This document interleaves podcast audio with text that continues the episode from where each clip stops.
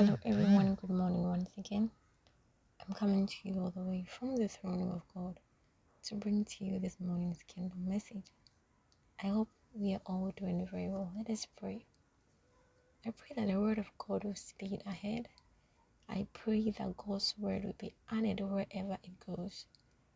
I pray that God will accompany this word with His Holy Spirit, with His power, and with His conviction. In Jesus' name we pray with thanksgiving. Amen.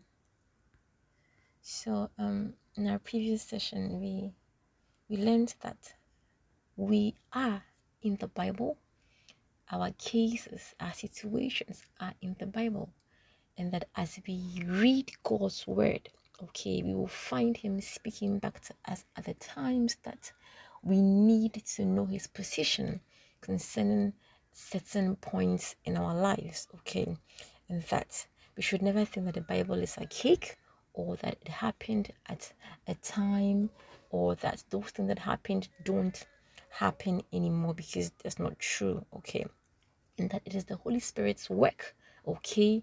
That one, He will teach us truth, and that two, He will bring to our remembrance those things that God has spoken. So it's not like we have to study the whole Bible like um, other professionals do.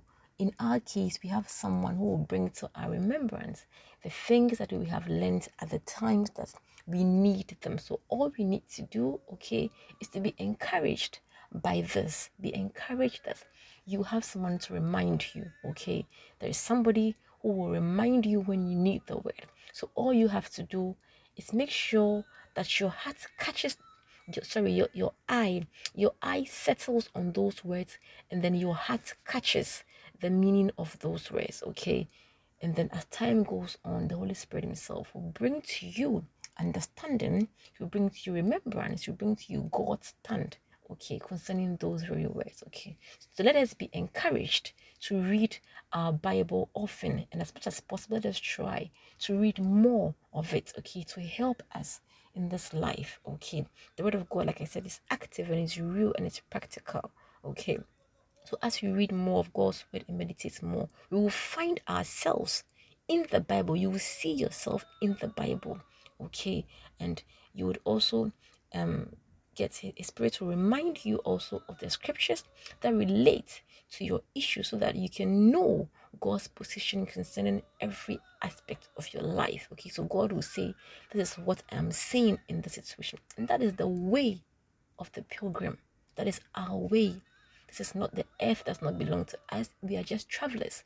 And we are traveling, um, we are traveling in, in this world. We travel out of it. Okay, that is the way for us pilgrims to know at every point in our lives. What our maker is telling us okay so that is how we survive in this world knowing god's word or knowing his position concerning every aspect of our lives okay? What is god saying now about this situation in my life? What is god saying? You need to know okay? It is through his word okay? Yes through his word. That is when you realize that the verse that you think you understand so well actually means an entirely different or new thing. Okay. And the funny thing is that it actually fits in perfectly in your case. All right. So let us read more of the word. It will help us. Okay. Um, verse 27 to 29, he says that peace I leave you, my peace I give to you. Okay. He says, Let not your hearts be troubled, so it says, My peace I give not as the world gives, do I give to you. Let not your hearts be troubled, neither let them be afraid. Okay, so this is telling us that um let not your hearts be troubled, neither let them be afraid. You heard me say to you, I am going away, and I will come to you. If you loved me, you would have rejoiced because I am going to the Father, for the Father is greater than I. And now I have told you before it takes place that when it does take place, you may believe. Peace I leave you, okay? I leave you with this peace. You will need it because I won't take the world and its problems away from you. I give you peace so that you will be in a good state of mind, which also translates to a good state of spirit to glide over the world's tribulations and also to be able to think, think into the success that I have built you for. I have built you for success. I'm giving you peace. Listen, a child of God, I won't take away the trouble. I'm not taking away the tribulations. I'm not taking away the storms. I'm not taking away the troubles. I am not. Because I went through all these. What I'm giving you is peace because you will need it. I give you peace so that you will be in a good state of mind to glide over the storm. I give you peace so that you'll be able to follow directions into being all that you have been destined to be, despite whatever that is happening around you. Even if you are going through whatever, you must still shine. I leave you peace. I leave you what I myself used in this world and succeeded. God never took away my trouble. I prayed three times that He would take away this cup. He did not take it away. He rather brought angels to minister unto me grace and peace. It is this peace that I leave you with. I leave you with what I myself used in this world and succeeded. This has been tried and tested and been found to be true. It is called peace. That which was with me in this world, that which helped me fulfill my purpose despite the darkness in this world. That which was with me, so I was never intimidated by anyone. That which helped me to focus on my assignment to please the Father alone. So that even when my brothers and my fa- and, and my mother, even when they were mocking me and they were saying all sort of things, it was this peace that guided me. That which directed me despite men's opposition concerning certain personal measures or steps I took in this life.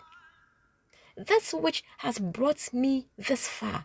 I live with you so that you also may be guided by it.